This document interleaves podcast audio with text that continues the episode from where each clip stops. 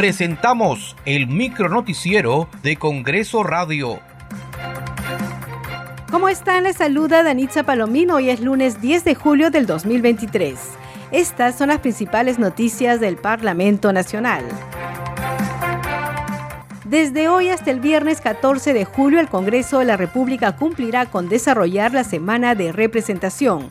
De esta manera se dará cumplimiento a lo dispuesto por el reglamento del Congreso, que señala que los parlamentarios, en el marco de sus deberes funcionales, tienen la obligación de mantener comunicación con los ciudadanos y las organizaciones sociales con el objeto de conocer sus preocupaciones y necesidades y procesarlas de acuerdo a las normas vigentes. El presidente de la Comisión de Fiscalización, Héctor Ventura, dijo esperar que en la próxima legislatura el Pleno del Congreso otorgue a esta comisión facultades especiales para seguir investigando el caso de corrupción que involucra a la empresaria Sada Goray, quien fue detenida por la Policía Nacional.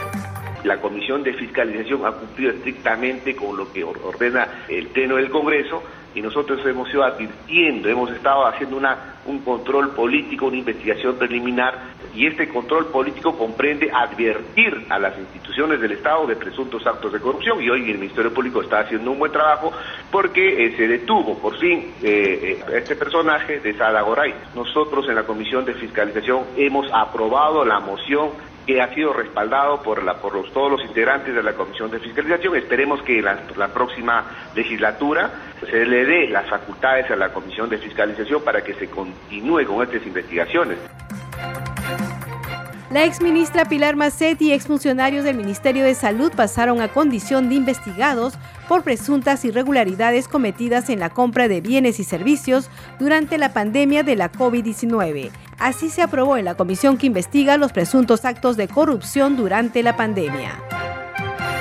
El presidente del Congreso, José William Zapata, recibió la medalla institucional del Centro de Estudios Históricos Militares del Perú por su contribución y apoyo a la difusión de la lucha contra el terrorismo y la pacificación nacional.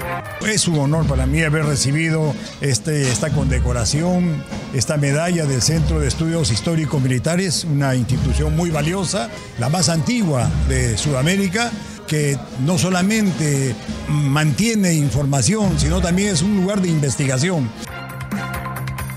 Muchas gracias por acompañarnos en esta edición. Nos reencontramos mañana.